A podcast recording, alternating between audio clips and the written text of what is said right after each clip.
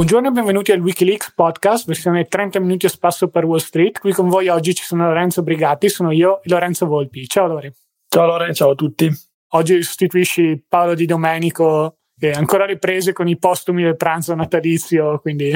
Noi siamo stati più moderati, siamo già in forma e pronti a riprendere. Vero, vero. Eh? Tutta una questione di darsi il passo. C'era la gente che diceva, no, non era la gente, la scienza dice original, diceva che si mette peso solo in alcuni periodi particolari dell'anno quando si vedeva il grafico, c'era tipo fine anno tra Natale più Capodanno, lì c'era sempre lo spike, quindi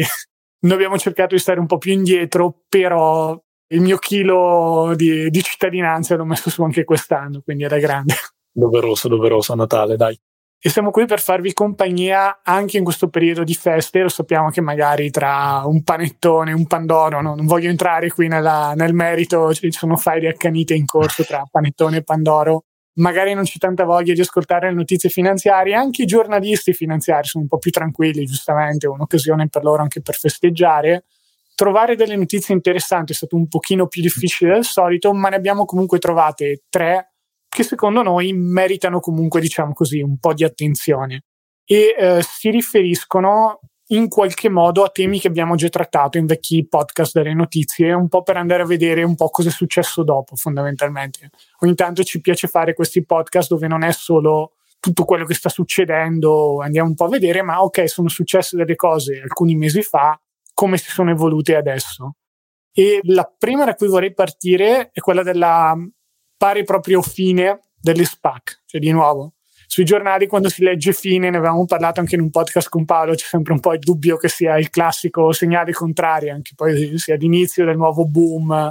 piuttosto che situazioni di questo tipo. Sulle SPAC però la vedo un po' più dura, perché non si ricordasse, sono delle società a cui venivano dati dei soldi, praticamente degli assegni in bianco, e gli veniva detto andate a fare shopping e cercare dei business che siano sia quotati sui mercati finanziari che privati, comprateli e poi quotatevi a vostra volta. Questo era super semplificando il meccanismo delle SPAC. E a quanto pare non è più il 2021, periodo in cui c'erano in giro soldi come se piovesse e comprava tutto la BCE. Adesso le SPAC sono ufficialmente, diciamo così, finite a livello di boom perlomeno. In che modo? Abbiamo già parlato un po' di alcune SPAC che stanno avendo dei risultati non molto deludenti. Tra le eccezioni potremmo mettere quella di Trump, che comunque sta ancora grosso modo, perlomeno l'ultima volta che ho controllato, era al doppio dei prezzi della quotazione tipo di una SPAC che era a 10 dollari, quella di Trump stava intorno ai 20. Ma quello che sta succedendo adesso è che tante di queste SPAC stanno avendo dei, dei problemi e stanno chiudendo. Perché? Una delle condizioni che devono avere le SPAC per poter esistere è quella di, entro un determinato limite di tempo, utilizzare i soldi che hanno raccolto appunto per andarsi a comprare qualche business. Se non lo fanno, devono ridare indietro i soldi. Quello che succede spesso in questi casi è che qualche soldo si è già speso piuttosto che si vuole provare magari ad aspettare ancora un po' per fare un affare migliore. Morale, quello che sta succedendo è che tante SPAC stanno chiudendo o tanti investitori stanno premendo per riavere indietro i loro soldi che hanno investito in una SPAC che non poi a un contrario di un boom, a un burst, un'esplosione della bolla. E a quanto pare anche tipo i vari proponenti come ad esempio è sempre per me un nome difficile da pronunciare Pali Apatia poi boh, se c'è qualche ascoltatore che mastica un po' di hindu o comunque indiano e può aiutarci con, la, con il nome ci, ci, fa piacere. Era uno dei grandi proponenti di, di questo mondo. È un po' defilato, non si fa più sentire, quindi è proprio un po' davvero il 2022 è stato un cambio di passo da questo punto di vista. Esatto, sì, è emblematico un dato che stavo osservando adesso sulle perdite dei creatori delle SPAC eh, a seguito delle liquidazioni e il dato nel 2020 e nel 2021 era praticamente nullo e nel, 2000, ecco, nel 2022 in particolare in quest'ultimo trimestre sì, è cresciuto, è cresciuto in maniera interessante, siamo intorno al, al miliardo di dollari, quasi il miliardo di dollari complessivo, che è un dato decisamente notevole rispetto allo zero praticamente di prima. E come dici tu giustamente è l'ultimo segnale, non so, comunque uno dei tanti segnali del, del cambiamento di rotta che questo, che questo, anno ha portato, in particolare il, il rialzo dei tassi iniziato alcuni mesi fa e le conseguenze che ha portato, quindi il drenaggio di liquidità e una, una situazione di mercato più difficile. Io personalmente su questa situazione generale, avevo già dato un po' anche il mio parere anche nel, nell'ultimo articolo del mensile e per certi versi, so che può sembrare magari un po' un discorso da uccello del malaugurio, però sono felice nel vedere la decrescita di certi fenomeni, non perché mi piaccia vedere la disfatta, le perdite o investitori che non riescono magari a concretizzare un profitto o ad avere successo con una speculazione, ma perché ritengo siano l'indicatore di un mercato che torna ad essere più sano, perché ecco, senza voler demonizzare per forza le SPAC, che possono essere state magari un'opportunità migliore per quotarsi, ad esempio per alcune aziende più piccole, meno famose, che quindi avevano meno appeal magari per quotarsi in borsa con una, un'offerta pubblica iniziale, quindi nel modo diciamo tradizionale, o anche per risparmiare alcuni passaggi burocratici e altro. Quindi hanno delle utilità, hanno un'utilità, però diciamo che è un'utilità marginale, magari per dei contesti e delle situazioni specifiche, e legata ad un'attività fortemente speculativa. Già investire, anzi speculare in un'azienda nel, al momento della sua quotazione è già un'attività più rischiosa rispetto ad acquistare un'azione già, già quotata da un po' quindi è già un ambito speculativo. Farlo a scatola chiusa, con, tra virgolette, con un assegno in bianco, di fatto è ancora più speculativo e più rischioso, quindi va da sé, per logica, che dovrebbe essere un'attività ancora più marginale di un'attività già speculativa e invece era diventata ad un certo punto quasi la normalità, cioè la maggior parte delle, delle aziende nel 2020, eh, 2021 più che mai si stavano quotando così ed era chiaramente sintomatico di un mercato in quel momento poco sano. Poi, come sempre, non è mai facile prevedere quando questa bolla, se vogliamo chiamarla così, anche di entusiasmo o altro, scoppierà o sarebbe scoppiata, però è chiaro che le avvisaglie ci siano perché questo prima o poi succeda, perché quando eventi magari peculiari, anomali o più rischiosi, più azzardati diventano la normalità, vuol dire che la propensione al rischio di troppi investitori è diventata troppo elevata. Un qualcosa di interessante è anche il fatto che molti potrebbero dire ma le SPAC sono solo uno strumento, un discorso che facciamo spesso anche noi a livello di prodotti, gli ETF sono solo uno strumento, sono solo un prodotto, dipende tutto da quello che ci sta dietro. Questo è vero, potremmo dire, cioè come ragionamento di primo livello ci può stare, ma in realtà saremmo anche un po' ipocriti se negassimo il fatto che delle volte il mezzo può influenzare i comportamenti. Mi è capitato di leggere un libro recentemente che parlava appunto del nostro rapporto con i social e non è un caso notare come i social abbiano, non siano solo un semplice strumento per, che ne so, diffondere quello che pensiamo, ma in base all'algoritmo, in base al feedback che riceviamo da quello che postiamo, piuttosto che diffondiamo su internet, cambiamo la nostra personalità. Quindi eh, se tutti quelli che avessero investito nelle SPAC, o meglio, se tutti quelli che avessero creato le SPAC fossero stati come Warren Buffett, le SPAC sarebbero state un successo della Madonna pre Warren Buffett, da certi punti di vista ha quasi fatto così nella, nella sua giovinezza. Uh, avviava delle varie partnership e quello che diceva la gente, boh, sono una persona onesta, datemi i soldi che ve li investo in modo corretto, questo è il mio modo di... Eh, sono le mie partnership fees, eh, sono i costi che vi chiedo, che erano comunque abbastanza alti, però in chiaro, ok, queste persone hanno dato fiducia e sono diventate milionarie piuttosto che miliardarie con lui. Il problema è che di Warren Buffett ce n'è uno e quando un sistema può funzionare solo se c'è l'eccellenza, come diciamo così, caso tipo, un sistema così non può funzionare perché tutti noi non possiamo essere eccellenti come Warren Buffett. Appena arriva qualcuno che è leggermente peggio, già la situazione comincia a deteriorare e così via finché il sistema diventa una questione di ok, ci sono l'80% di approfittatori o di gente che vuole andare a prendere soldi ai gonzi e forse il 10-15% di persone che non sono neppure Warren Buffett, quindi non hanno quel requisito di eccellenza, ma perlomeno sono dei businessmen che vogliono provare ad utilizzare il meccanismo, in questo caso della SPAC, in un modo corretto e generare valore non solo per loro stessi, ma anche per i loro investitori e le altre persone che vengono coinvolte. È un po' un classico che si può vedere in molte eh, nuove tecnologie, secondo me anche il mondo cripto ha una parabola simile. È un sistema che perlomeno ad oggi, poi chissà come sarà il futuro, può funzionare, ma solo se ci sono persone eccellenti al comando che via via creano un sistema decente. Cioè, non è un caso che le due criptovalute che oggi stiano sopravvivendo meglio all'inverno cripto siano Bitcoin ed Ethereum, dove in un caso c'è Sakamoto che vabbè è un po' un leader che dopo aver fatto tutto è sparito, quindi magari uno può dire vabbè ma allora è massima decentralizzazione, però ha messo lui tutti i parametri all'inizio e nell'altro caso c'è Vitali Butelkin, Butemkin, non, non ricordo esattamente il cognome, il fondatore di Ethereum, che in effetti è una persona che è riconosciuta come qualcuno di cui ci si può fidare all'interno della comunità cripto, non ha mai fatto gli scammoni alla Sam Fried Bank Chicken. Fra, no, Fried Bank Chicken lo lasciamo fuori. Fried, sì, sì. Ma sì, mamma mia, che disastro. Mi è rimasto in mente il fritto. Ormai con i nomi di, di sta gente sono diventato un disastro. Eh, infatti, Però, per fortuna sul mondo cripto vanno di acronimi, così almeno ecco più. Esatto. SFC. Però un sistema dove l'eccellenza è l'unico modo per funzionare non può funzionare perché non siamo eccellenti per definizioni. Le SPAG da questo punto di vista hanno fallito. Chi lo sa se dopo un giro di regolamentazione piuttosto che qualche cambiamento possono diventare uno strumento utile oppure se rimarranno, diciamo così, una virgola speculativa tra le mille bolle che c'erano nel 2021. Esatto, esatto, anche perché come osservi giustamente tu appunto, gli strumenti non sono neutri e in generale gli strumenti condizionano il, il comportamento degli investitori in generale il contesto in cui questi strumenti si creano e per certi versi c'è effettivamente un parallelismo anche col mondo delle cripto, poi ok, ci sono scenari in cui si parla di vere e proprie truffe, bancarotte fraudolente, come appunto abbiamo visto di recente, in altri casi semplicemente di scelte speculative che magari naufragano come appunto le, le SPAC, dove da, da, un certo punto di vista ecco, gli investitori magari spesso si vedono anche, cioè si vedono restituiti di fatto i soldi, quindi un danno minore, però il principio che c'è dietro, che guida spesso questo genere di strumenti e azioni, è il fatto, almeno a parer mio, che siano manovre e investimenti, movimenti, insomma, particolarmente legati da uno storytelling accattivante, da riuscire a convincere, a persuadere, ecco, con la, la, moda del momento, la convinzione, con un lavoro di PR particolarmente convincente. Infatti, non a caso, molto spesso dietro le SPAC c'erano delle determinate figure che avevano acquisito autorevolezza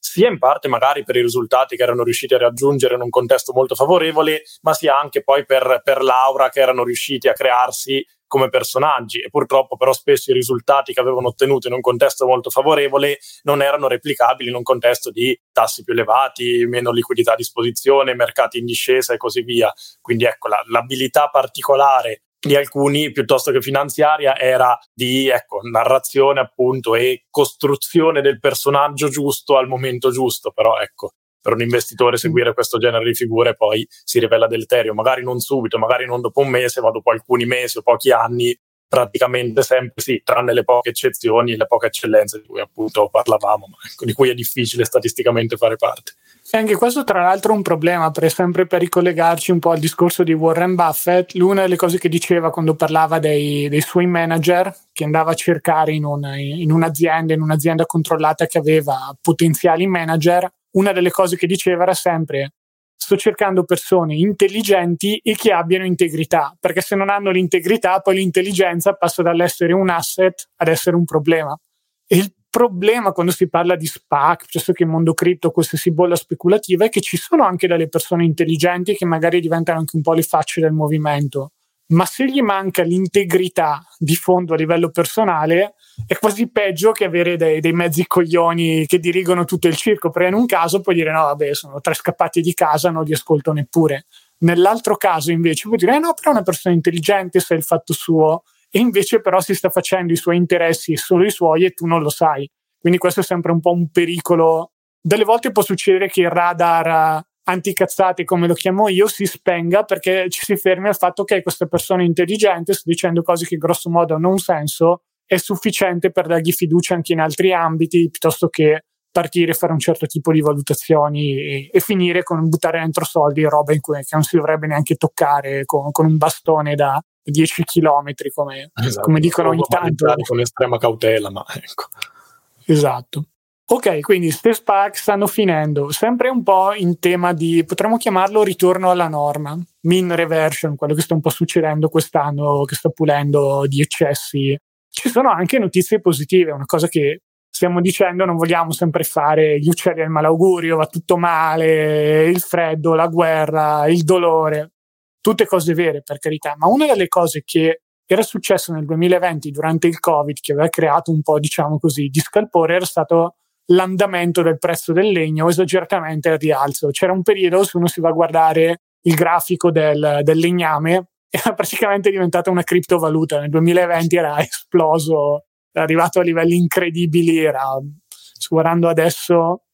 per triplicato, quadruplicato. era salito così tanto che quando si parlava ad esempio di fornitori che dovevano, che ne so, costruire mobili piuttosto che venire a riparare case, dicevano facciamo i prezzi su base mensile e li rialziamo perché altrimenti se teniamo i prezzi bloccati per un periodo di tempo più lungo finiamo con il perdere soldi. Ed è stata una situazione incredibile anche dovuta un po' a questo strano fenomeno per cui tutti chiusi in casa a, casa, a causa del lockdown, un sacco di gente si è, si è riscoperta maestro del bricolage, allora ha deciso di cominciare a fare determinati lavori in casa. Il legno una delle materie prime più utilizzate per questo era esploso in termini di prezzo. E sui giornali ovviamente tutto questo appariva, c'erano grandi titoloni. Quello che però in pochi dicono, ed è una notizia questa molto recente, di due giorni fa, quindi di Natale, la, il regalo di Natale, è che il prezzo del legno è tornato ai livelli di giugno 2020 e se uno si va a vedere il grafico uno può dire eh, vabbè ma nel 2020 c'era il covid quindi era già alto no in realtà era più alto nel 2019 quindi un modo per dire adesso il legno è ritornato a dei livelli più che accettabili a livello di produzione di costi di produzione. Il che impatta tante industrie anche quella della carta. Noi mi ricordavamo stavamo stampando gli essential proprio in quel periodo, ci cioè, no, costa un sacco perché non sapete voi quanto costa la carta adesso che è aumentato il legno, purtroppo. Però adesso il prezzo del legno è sceso e sta seguendo un po' l'andamento di tante altre materie prime, ma sulle classiche notizie che non si vedono mai sui giornali, perché adesso cos'è il problema? Un altro, è l'inflazione a livello di servizi, piuttosto che boh, fa freddo, le grandi notizie. Esatto, è sì, sempre poi... un po' quel classico modo di concentrarsi solo sul negativo che poi fa male. Quindi, per chi è uno scrittore e sta pensando se pubblicare o no il suo libro, qualcuno che vuole comprarsi un mobile nuovo di casa sua, buttate un occhio a vari siti internet perché è probabile che adesso ci siano dei prezzi, almeno secondo il puro andamento della materia prima, che dovrebbero essere un po' più bassi.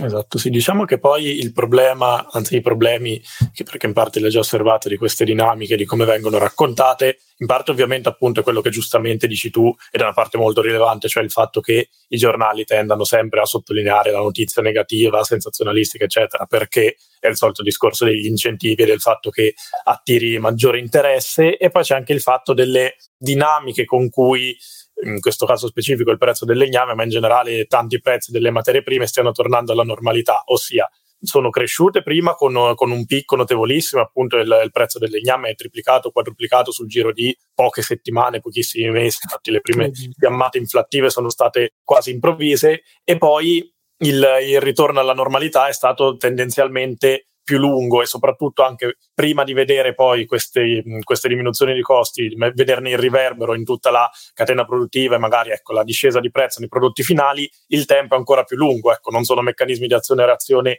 istantanei perché ovviamente i, i processi produttivi sono lunghi e coinvolgono tanti fattori. Quindi la discesa anche perché da questo punto di vista c'è anche la possibilità che tante aziende alla fine decidano di non abbassare il prezzo e di portare l'extra a margine. Quindi è una scelta che qualcuno potrà fare. Mi, mi scuso se magari mi sono espresso male dando come una certezza il fatto che i prezzi di un determinato tipo di prodotti a base di legno scendano. È estremamente probabile ma ci potrebbe essere qualche azienda che dice ok ma sono sofferto un paio d'anni ho dovuto comunque aumentare gli stipendi ai miei dipendenti situazioni di questo tipo adesso mi prendo questa inflazione, me la porto a casa, non è più inflazione, ma è guadagno per me. Cattiva notizia per un consumatore, buona notizia però se fosse una di quelle aziende quotate, quindi in qualche modo si troverebbe più profitti, più utili e a livello di investimenti chi investe in questo tipo di aziende porta a casa più soldi. Una delle ragioni per cui investire in azioni nel medio-lungo periodo è uno degli investimenti migliori contro l'inflazione. Esatto, sì, e diciamo magari può anche succedere una combinazione delle due, cioè che magari i prezzi si riducano parzialmente e non riflettano in toto la riduzione e la normalizzazione del prezzo della materia prima, però sicuramente si torna ad uno, ad uno scenario più consono, però ecco come il ritorno alla normalità, come detto appunto è stato relativamente lungo e anche tante questioni, magari tanti indicatori che si vedono oggi non hanno un impatto immediato, ad esempio poche, poche settimane fa mi sembra leggevo un, un, vedevo un dato insomma, relativo alla diminuzione, alla normalizzazione del prezzo dei fertilizzanti per i campi, che anche in questo caso appunto si riflette in un, in un costo, di, insomma, costo di produzione minore di tante materie prime alimentari, però anche in questo caso non è immediato e prima di vedere questa normalizzazione magari passeranno altri mesi e nel frattempo ecco, potrà esserci il, il picco di, di, qualcos'altro, magari rimarrà alto il prezzo del gas eh, o quello dell'elettricità, eccetera, e tendenzialmente delle notizie saranno sempre più d'impatto, insomma, le, i picchi e le crescite rispetto alle, alle normalizzazioni. Quindi, insomma, anche per avere un'idea migliore del contesto globale è necessario cercare dati aggregati più ampi e soprattutto su un orizzonte temporale sufficientemente lungo e che individuino un, un, trend, perché ecco, comunque sia individuare una discesa anche più o meno lieve è diverso rispetto al continuare ad osservare una salita. Quindi ecco. Assolutamente. Anche perché poi comunque di solito, perlomeno quando si parla di questo tipo di materie prime, chi è così interessato a questo tipo di prezzi sono due categorie di persone. Gli imprenditori barra boh, tutte le persone che operano in un determinato settore, quindi possono, che ne so, dare un occhio al prezzo del legno piuttosto che del, del prezzo del pollo, della carne, di qualsiasi cosa, perché dicono ok, se va oltre un certo limite non mi conviene più produrre, devo cominciare a lasciare a casa la gente, mi lasciano a casa se un dipendente illuminato che in qualche modo sa che ci sono certe situazioni in cui il suo settore può andare in crisi. E questo è il primo gruppo. Il secondo gruppo sono i trader, che le trattano come se fossero un qualsiasi altro asset, prodotto finanziario, chiamiamolo come volete, seguono delle dinamiche diverse, cercano un po' di indovinare la psicologia di quel tipo di mercato e entrano ed escono mh, mm, facendo scommesse long o short per cercare di portare a casa i soldi. Del consumatore normale, barra risparmiatore normale, cioè, il prezzo del legno conta fino a un certo punto, nel senso io non ho sentito nessuno nel 2020 dire ok, ah volevo comprare casa, volevo cambiarmi l'armadio, però il prezzo del legno è quintuplicato, adesso aspetto. È un ragionamento magari proprio da homo economicus, quello che, che, insegnano a scuola, che dicono eh sì, è il tizio che cerca di prevedere tutto per massimizzare la sua utilità, per usare i soldi nel suo modo migliore possibile. Ma nel mondo reale cioè, non fa così così nessuno, se no boh, qualche fissato che probabilmente vive anche male però può essere comunque interessante avere questo tipo di informazioni più per prenderle come buone notizie, mettiamole così, in un periodo dove sono in Italia, come si può vedere qui da, da dietro, vabbè, se non state solo ascoltando, ho dietro uno sfondo diverso, non c'è la mia fedele pianta, compagna di guerra di una vita. Ascoltando telegiornali, programmi, così c'è sempre le, le, l'accentuazione del negativo, c'è anche qualcosa di positivo che sta succedendo, quindi magari non compratevi l'armadio solo perché vi abbiamo detto che il prezzo del legno è sceso, però vabbè, portiamo a casa una buona notizia e prepariamoci a festeggiare l'anno nuovo così, senza dover stare per forza in ansia per il prossimo problema che chissà quale sarà. Esatto, esatto. E poi ecco, più in generale, al di là del, dell'esempio specifico che abbiamo preso, perché in questi giorni è stato appunto uno dei casi più eclatanti, comunque sia un altro aspetto da prendere in considerazione, come accennavo prima, sì, quello di osservare i trend e in generale anche di prendere i dati aggregati, perché una cosa che mi capita, sì, qualcosa che mi capita di vedere molto spesso è il fatto che magari un'altra figura, un'altra categoria di persone che tende ad osservare questo genere di dati sono magari, ecco anche qui, giornalisti e divulgatori di sorta, però anche qui c'è il rischio che magari ognuno di loro cerchi di far passare la, la, propria narrazione, ad esempio per prendere le proprie posizioni sul conflitto russo-ucraino oppure per prendere, avere un'opinione, ecco, magari sul, so, l'impatto dei, degli Stati Uniti, il confronto economico fra Stati Uniti e Cina, eccetera. E c'è il rischio che magari molti, almeno quello che osservo io, è che facciano una sorta di cherry picking, cioè prendere fra i dati solo quelli che magari convengono di più alla loro narrazione e poi furbescamente magari chiudere un occhio quando quei dati cambiano e il trend si inverte oppure ecco magari un prezzo riscende mm. e non ne parlo. O il campione di N uguale a 1 anche. Esatto, eh, mio, mio cugino mi ha detto che esatto. è andato a comprarsi l'armadio, ha pagato di più, quindi il prezzo del legno è ancora alto perché l'ha detto mio cugino. O sono andato io all'IKEA e mi è costato un sacco di soldi. Esempi aneddotici al posto della statistica e tante altre scorrettezze, tanti modi in cui si può mentire con i dati, ma ecco, questo meriterebbe uno o più podcast singoli a parte dedicati sì, solo a questo. Cosa, teniamocela. Sto davvero rischiando di diventare anti-social media quest'anno. Ah, il libro che ho letto, che non dico che mi ha radicalizzato, però in effetti mi ha, mi ha fatto riflettere tanto, si chiama Stolen Focus. Non ricordo il nome del, dell'autore, eh, ma Ari. sicuramente, sicuramente come si chiama? Johan Harari. Ari, mi sembra. Ari. Ari, Harari è l'altro. Harari è lo story. Esatto. Johan, Johan Hari, H-A-R-I, ok. Per chi vuole farsi una lettura di Natale, cioè, boh, a me è piaciuta, poi non è magari troppo leggera o ottimista, ha dei messaggi un po' anche inquietanti a certi punti di vista. No? Non adatto a tutti, però può essere utile per chi magari ha questa sensazione che ci sia più nella vita che starsi a scannare con qualcuno che non si conosce su, su Facebook piuttosto che boh, su LinkedIn magari, sto pensando a Facebook in effetti quello dove ci si scanna di più gratis. Ma il scopo delle litigate principale forse anche Twitter, Twitter è ah, molto giusto, giusto, alle sì, faide, ai clan, insomma, di opinione. Quindi. Poi è arrivato Elon Musk, adesso Twitter è diventato un casino, quindi... Però non stiamo più parlando, vedete, stiamo mantenendo la promessa, cioè Tesla i minimi storici, gente che, che, che lo sta bestemmiando continuamente, ma noi stoici Va bene, c'è, c'è, poco da dire. Non appena ha promesso che non vedrà più azioni di Tesla, però non è più neanche una notizia perché poi continua a venderle lo stesso. Non, non si riesce più a prenderlo credibile. L'asticella è talmente alta che per, ecco, per, avere una notizia su Musk deve succedere qualcosa di veramente eclatante perché il resto eh, ordinaria cioè, amministrazione. Finché non esce da Twitter con il lavandino con cui è entrato, non ne parliamo più. Ok, una notizia interessante invece, o più che notizia è diciamo così un, uh, un, commento tecnico che abbiamo trovato su un settore che abbiamo seguito spesso in questo podcast, quello dell'advertising digitale, fare le pubblicità digitale, è il fatto che stia cambiando qualcosa a livello di mercato. Per chi non sapesse quali siano, diciamo così, i protagonisti principali di questo settore sono Google e Facebook, o Meta e Alphabet, se li vogliamo chiamare con i loro nomi che si sono dati dopo, che non usa mai nessuno se non chi lavora nel mondo della finanza, però in pratica erano un duopolio, quindi facevano il bello e il cattivo tempo quando si trattava di soldi spesi online. E in questo periodo stanno soffrendo entrambi. Era partito Facebook a scendere tantissimo anche eh, mancata crescita, bilanci deludenti, ne avevamo parlato. Google sta un po' seguendo adesso più per il fatto che pare che si stia spendendo comunque meno per fare advertising digitale, ma c'è anche il terzo motivo che è estremamente importante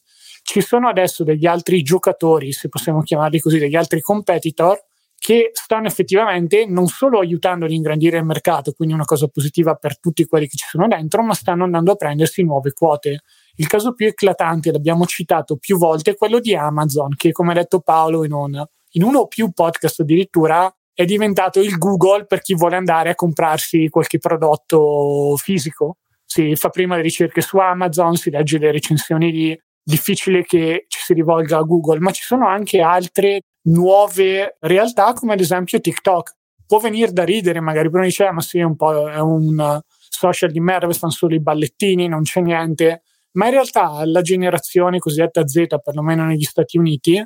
sta andando a fare scelte di consumo basandosi su quello che viene raccomandato da TikTok o dagli influencer di TikTok. Non è più il vado a cercarmi il sito di Google che mi dice, il sito su Google che mi dice cosa è buono, cosa è no. C'è una roba, non dico da boomer, perché il boomer magari non faceva neanche quello, ma più da persone della nostra mia generazione, perché tu sei giovane, perdonami, per averti messo con noi vecchiacci, più di noi millennials o comunque di persone che sono cresciute in un certo tipo di mondo a livello di internet che oggi invece sta cambiando senza contare che ci sono comunque, sovrandosi oltre a Amazon e TikTok, c'era stato qualche altro articolo citato, ci sono comunque altre realtà che magari non stanno crescendo, però sono sempre lì e non muoiono. Quindi se prima con un duopolio erano un po' schiacciate, adesso che stanno arrivando ancora più competitors, i competitor più grandi si picchiano un po' tra di loro e quelli più piccoli trovano nicchie in cui, in cui riuscire a crescere. Mentre prima una delle cose che succedeva spesso e una delle ragioni per cui Facebook e Google erano spesso sotto l'occhio di antitrust piuttosto che di commissione antimonopolio era il fatto che si pensava che non ci fossero alternative all'advertising digitale, al fare pubblicità online, se non andare su Facebook o su Google. Oggi sono ancora grossissimi, però pare che non sia più così. Tu cosa ne pensi, Lore, che puoi portare anche una prospettiva un po' più fresca, in quanto tra l'altro io non sono millennial per poco, eh, perché i millennial comunque sono nati fino al 95, io sono nel 98, quindi è così, generazione Z, ma insomma non, con quelli più giovani già anch'io sono sulla soglia dei, dei, più anziani tra la generazione Z, dai. Comunque sì, come osservi tu appunto stanno, stanno perdendo alcune fette di, di mercato nell'advertising da questo punto di vista, specie eh, Facebook, cioè Meta, anzi, insomma, che è quella che ha sofferto di più per certi versi negli ultimi tempi, in generale, anche proprio al di là della, della questione advertising, ovviamente tutte le aspettative finora abbastanza deluse sulla questione del metaverso, ma qui apriamo un altro discorso. E un fattore che fra l'altro ha impattato maggiormente su Facebook e Instagram rispetto al resto è stato il cambiamento delle, delle policy di Apple relative al, al, tracciamento dei dati dei clienti che per chi non lo sapesse comunque alcuni mesi fa con un aggiornamento ai propri sistemi operativi ha posto delle condizioni diverse sulla agli utenti sulla possibilità del tracciamento dei loro dati quando ecco, utilizzavano, utilizzavano i social e questo ha portato delle difficoltà maggiori di tracciamento per, vari, per, le varie persone, per le varie entità che volevano fare pubblicità sui social, quindi del, ecco, maggiore difficoltà in generale a pubblicizzarsi sui social. Questo perché? Perché Apple a sua volta vuole cercare di spingere più su quel mercato e quindi diventare a sua volta una delle, delle aziende rilevanti anche nel mondo del, dell'advertising e della pubblicità. Per ora non è fra quelle che è cresciuta maggiormente, però sicuramente è riuscita a, a mettere i bastoni fra le ruote, ostacolare in parte Facebook e Instagram, insomma Meta. E poi soprattutto guardando i numeri, per ora il vero impatto rilevante, l'unica vera azienda in realtà che ha preso delle grandi, grandi fette di mercato è Amazon, che negli ultimi tempi a livello, ecco, anche stiamo vedendo qua il grafico riguardo le percentuali di eh, spesa totale relative all'advertising, è l'unica che adesso sta competendo con i due, con i due, con i due colossi, insomma, che finora... Apple è una posizione molto delicata, perché da un certo punto di vista sta cercando di fare il, il good cop, il poliziotto buono, dicendo no, adesso vi prende tutte le persone cattive che hanno, vogliono prendere i vostri dati ed usarli a vostro piacimento, però Apple fa la stessa cosa, quindi sta un po' camminando su una linea molto sottile. Infatti, in tanti stanno cominciando a dire, boh, per qualche ragione sembra essere, diciamo così, meno eh, sotto i fari, sotto i riflettori rispetto a società come Google piuttosto che Facebook. Forse la ragione principale sta nel business model, del fatto che Apple da certi punti di vista può andare avanti come azienda facendo a meno della mole enorme di dati che raccoglie perché può continuare a vendere telefoni, computer, orologi, gli AirPods. Se la può ancora cavare. Aziende come Facebook o Meta, se gli viene tolto i dati, è come se gli venisse tolto l'ossigeno, quindi non sono più in grado di fare nessun tipo di business in particolare Google, già insomma Alphabet è più diversificata, ma per sì. quanto riguarda Meta, praticamente la totalità del fatturato, mi sembra qualcosa come il 99%, comunque praticamente tutto il fatturato dipende da, dagli introiti pubblicitari, quindi la, la, quasi unica fonte di reddito di questi social è l'advertising, quindi se, se muore o se cresce, decresce questa parte, l'azienda perde per forza inevitabilmente perché non è differenziato e diversificato da questo punto di vista. Infatti, per certi versi, secondo me, una minaccia particolare, oltre al fatto appunto di Amazon, magari che sì, sta prendendo delle fette di mercato importanti, però sta comunque in un contesto, in un mercato differente. La vera minaccia più rilevante probabilmente è quella di TikTok o comunque in generale di altri social network, perché vanno a prendere proprio lo stesso segmento di mercato, cioè la spesa pubblicitaria per pubblicizzarsi sui social network, cioè quello che era esclusivamente appannaggio prima solo di Facebook, poi insomma di Facebook e Instagram, ma quindi parliamo della stessa azienda e adesso mano a mano diventerà sempre più anche cosa di TikTok, perché appunto sì, TikTok per certi versi è sottovalutata perché è considerato ancora l'app dei balletti, l'app dei ragazzini e dei bambini, ma se andiamo a vedere i dati non lo è. Uno perché l'utenza non è solo quella di bambini e ragazzini, ma c'è anche un 40, mi un 50% di over, so, over 25, over 30, magari qui dovrei riprendere dati più precisi. Comunque c'è una parte molto consistente di over 25, over 30, quindi tendenzialmente anche persone più propense sia ad acquistare, ma sia anche a spendere loro in primis con, per eh, pubblicizzare i loro prodotti, servizi e le loro aziende e il fatto che TikTok sia sempre di più un, eh, un'azienda trasversale. C'era anche qui un'indagine che spiegava come per i giovanissimi, insomma parliamo anche di, ecco, qui mm, più che mai magari i ragazzini, magari la fascia 14-18, TikTok sostituisca spesso anche Google come motore di ricerca, cioè per cercare informazione o qualcosa, tendenzialmente la fascia più giovane della generazione Z va direttamente su TikTok, quindi diventa un, uh, un ambiente così trasversale, completo e più efficiente ed efficace che rischia di, di, togliere fette di mercato importanti agli altri social e di conseguenza alla pubblicità. Poi, per quella che è la mia esperienza personale e insomma ho un account su TikTok come, come fruitore, non come produttore di contenuti ad ora, però non ancora, per, non ancora. non ancora. Poi vedremo se come l'X Invest sbarcheremo anche lì. Comunque sia, dicevo per adesso, e ovviamente un'esperienza aneddotica che non fa statistica, però per quanto siano sofisticati appunto gli algoritmi e le, i suggerimenti personalizzati del feed. Per quanto riguarda le pubblicità, ancora almeno per quella che è l'esperienza personale, le trovo in una fase abbastanza acerba, cioè mi sembra che facciano da questo punto di vista un lavoro di tracciamento meno preciso, cioè mi arrivano quasi sempre pubblicità poco pertinenti sia ai miei interessi sia a quelle che sono mediamente le mie ricerche, ma questa appunto è l'esperienza aneddotica di un utente sui miliardi, miliardi e mezzo che già hanno, quindi vale poco, però per quello che mi riguarda mi viene da sospettare che possa essere ancora in una fase un po' acerba, però ho la convinzione molto forte del fatto che il trend sia quello di diventare sempre più efficace da questo punto di vista, anche perché il grande punto di forza di TikTok è la personalizzazione che riesce a avere con l'algoritmo e quindi consigliare contenuti molto basati sull'interesse dell'utente e mi viene difficile pensare che non riuscirà a fare la stessa cosa con le pubblicità quindi pubblicità più efficienti e un ritorno maggiore anche qui di ecco, fatturato. Oppure addirittura c'è sempre il classico problema legislativo in questo tipo di business. Potrebbe arrivare ancora una versione più stringente del GDPR, potrebbe essere che in qualche modo le persone si stufino di un certo tipo di social media, quindi decidano di abbandonarli perché non gli piacciono più, li trovano, boh, sono un posto eh, dove ci sono gatti che soffiano e gente che si urla addosso, quindi dicono magari vanno ancora su altri social media, non è che diventano automaticamente illuminati, però dove c'è meno astio, più roba interessante o vanno a fare altro. È un po', diciamo così, la guerra per l'attenzione sta entrando in una fase interessante perché potremmo anche essere arrivati al punto in cui potrebbe diventare un problema percepito anche a livello politico e non solo più a livello di, um, diciamo così, business come è stato finora dove l'attenzione è semplicemente qualcosa da prendere, chi era più bravo dal lato tecnico a creare social che ti tirassero sempre più dentro, contenuti che ti tirassero sempre più dentro, era quello che vinceva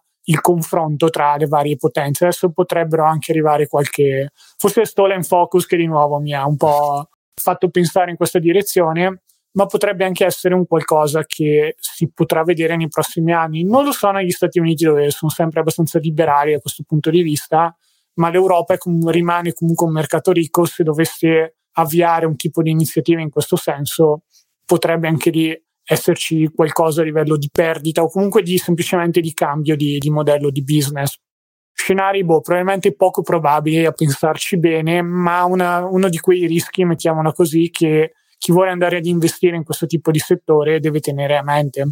Magari molto semplicemente rimangono, invece non succede nulla, però la pubblicità diventa meno efficace raggiunge meno persone, meno persone in target, si dice in termini tecnici, che rispecchiano quelli che sono i requisiti che dovrebbe avere un cliente ideale. Quindi da questo punto di vista, quando si perde il vantaggio da questo punto di vista tecnologico, poi non si diventa più eh, appetibili come azienda per gli inserzionisti. Twitter è un po' il caso che sembra più eclatante. Purtroppo non vedremo più i bilanci perché è andato privato, ma il fatto che tante aziende a quanto pare abbiano sospeso le, le sponsorizzazioni su Twitter, le inserzioni, fa sì che anche se ci sia un picco di utenti come Elon Musk fa notare ogni tanto, non sia necessariamente sufficiente perché potrebbero essere utenti non graditi o comunque non clienti ideali per le uh, corporation che vanno lì a spendere soldi in pubblicità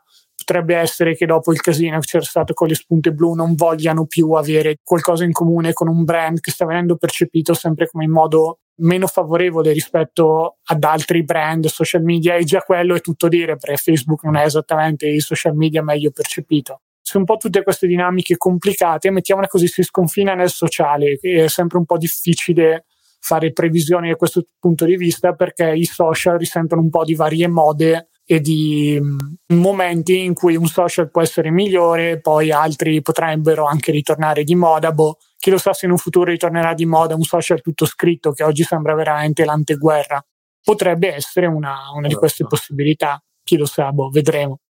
la vedo abbastanza poco probabile visto la oramai sempre progressiva, appunto, sempre per rimanere in tema del libro, eh, distruzione della nostra soglia dell'attenzione, però ecco, vedremo poi anche mondo dei social in generale, dei, cioè, in particolare quello dell'advertising, come si evolverà sulla base dei, degli interessi collettivi. Per certi versi ecco, anche difficile da prevedere perché fino a magari 2, 3, 4, 5 anni fa nessuno avrebbe previsto ecco, difficoltà simili per quanto riguarda il mondo di Facebook e Instagram di eh, primeggiare nel,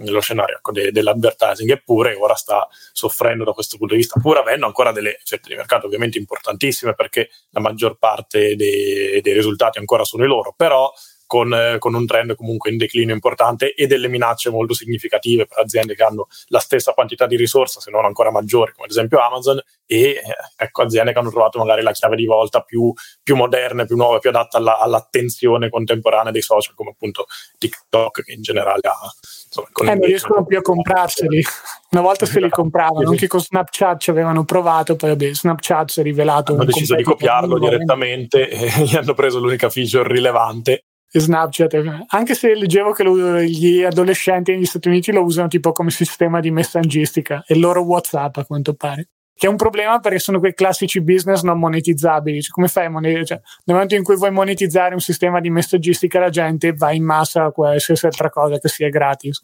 Quindi anche lì una delle classiche. 89 centesimi insegnano.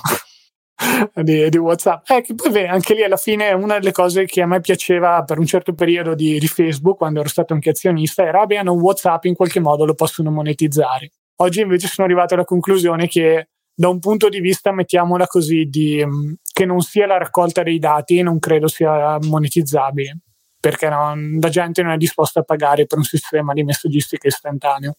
Però, boh, vabbè, beh, vedremo. Poi non lo so cosa vada a vedere Mark Zuckerberg su, su WhatsApp, quando, eh, che tipo di, di, ricerche faccia, però vabbè. Il consiglio è sempre in questo caso di non, non scrivervi troppo, troppo, i fatti vostri, però vabbè, fate quello che volete, ragazzi. Alla fine, tanto alla, alla peggio lo so solo zio Mark. E se ci ascolta lo, lo salutiamo. Saluto.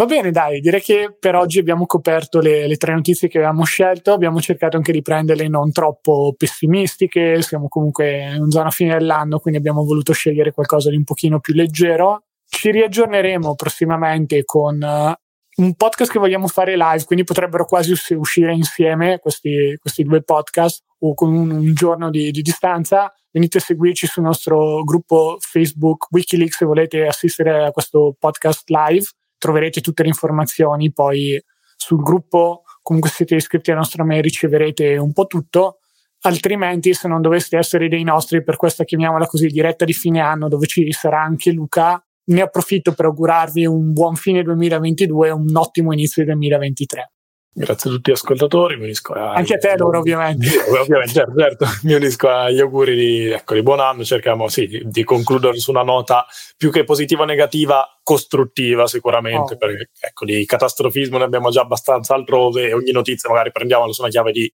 qualcosa che possa essere effettivamente utile come, come, investitori, anche come consumatori, appunto, perché nei social, anzi, nei social siamo proprio più, più il prodotto noi, noi, stessi che il consumatore. Ecco, mettiamola una chiave più utile possibile per, eh, per noi stessi.